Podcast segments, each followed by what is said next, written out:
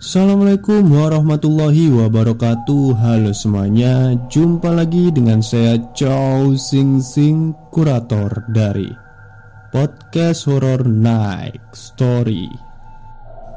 Halo apa kabar semuanya? Semoga kalian sehat semua ya.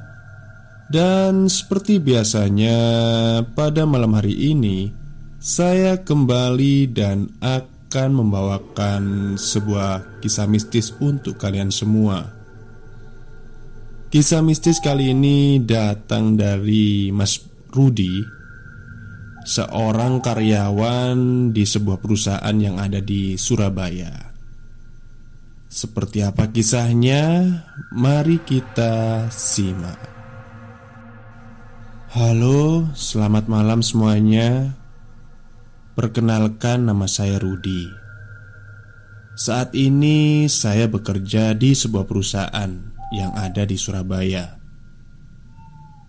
Dalam tulisan ini Saya ingin menceritakan kisah mistis yang saya alami sewaktu saya lembur di kantor. Namun mohon maaf Saya tidak bisa memberitahu nama perusahaan saya Kejadian ini terjadi dua minggu yang lalu. Tepatnya hari Selasa. Saat itu saya harus mengambil jatah cuti lembur Karena banyak sekali berkas dan laporan Yang belum terselesaikan. Maklum Kantor saya sedang pengurangan karyawan di era pandemi ini.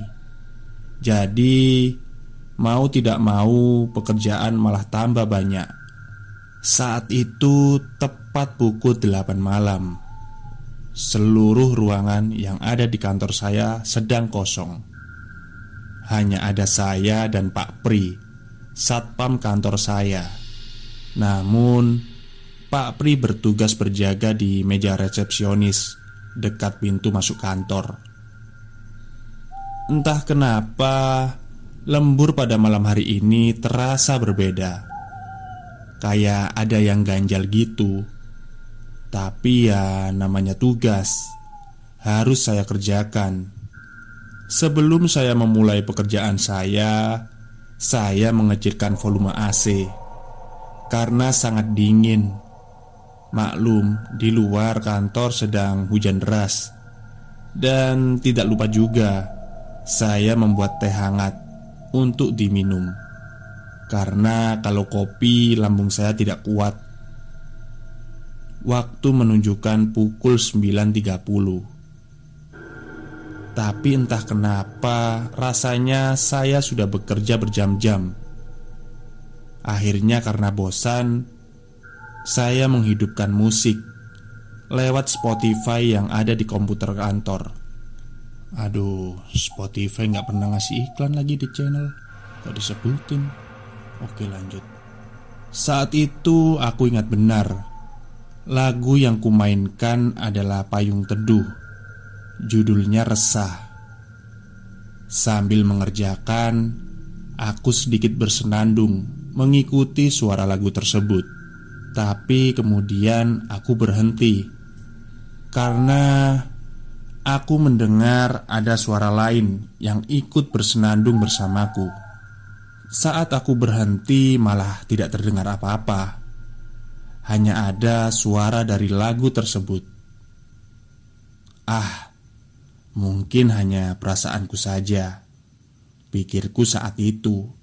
Kemudian aku bersenandung lagi, tapi kemudian aku berhenti lagi.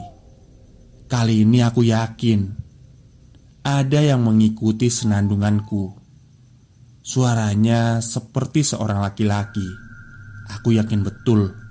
Wah, sepertinya ada yang gak beres nih, kataku dalam hati. Akhirnya aku memilih untuk diam saja sambil mendengarkan lagu. Aku melirik jam tanganku. Hmm, masih jam 10 Nanti ajalah jam 11 pulang, nanggung, kataku lirih Entah kenapa tiba-tiba ruangan ini menjadi sangat dingin Padahal tadi biasa-biasa saja Kemudian aku meraih remote AC dan mematikan AC. Namun tetap saja ruangan ini masih dingin.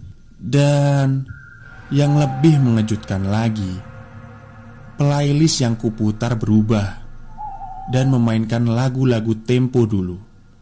Aku tidak yakin apakah ini ada sangkut pautnya dengan hal gaib atau memang sistem yang ada di aplikasi itu error.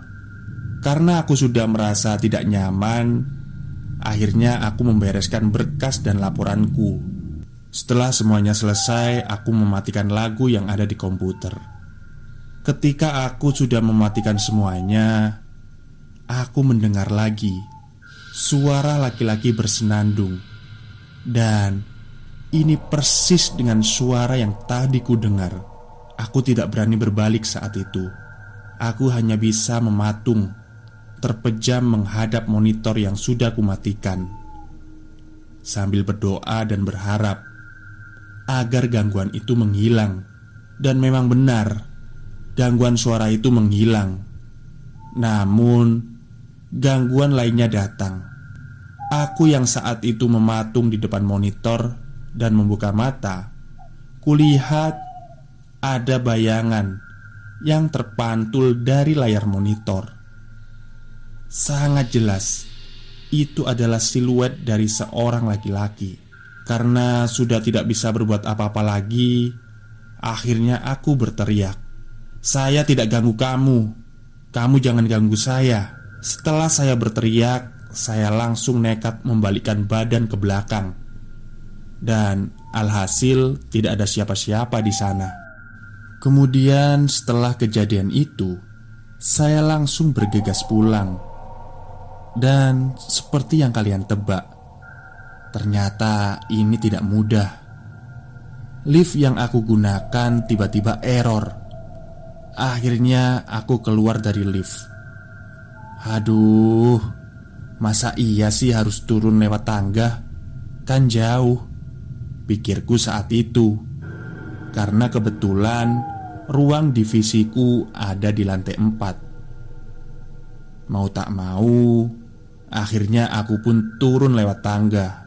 Sebenarnya tidak ada hal yang menakutkan terjadi, akan tetapi aku merasa sedang menuruni ribuan anak tangga. Tidak sampai-sampai ke lantai satu. Akhirnya aku istirahat dan berdoa, "Ya Allah, Hamba punya salah apa? Kataku lirih saat itu Sekitar setengah jam aku istirahat Kemudian aku melihat jamku Dan waktu itu menunjukkan pukul dua malam Bayangkan Sudah berapa lama aku berputar-putar di tangga itu? Setelah berdoa dan memantapkan niat Aku kembali menuruni anak tangga itu. Dan Alhamdulillah Aku terkejut sekali. Tidak sampai empat menit Aku sudah sampai di lantai satu. Dan kemudian bertemu dengan Pak Pri. Keesokan harinya Aku tidak masuk kerja Karena seluruh badanku pegal dan lemas Terima kasih Oke, terima kasih kepada Mas Rudi yang sudah mengirimkan kisah mistisnya kepada podcast Horror Next Story. Meskipun cuma sedikit, tapi nggak apa-apa. Yang penting itu ada pengalamannya gitu ya. Dan yang saya mau tanyakan, ini Pak Pri ini sebagai apa? Kok ada dalam cerita Anda? Apa cuma sebagai pemeran figuran?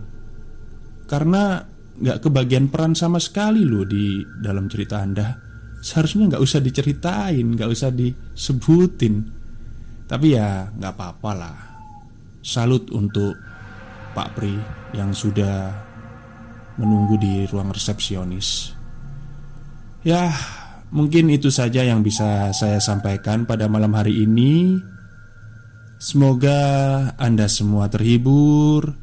Selamat malam dan selamat beristirahat.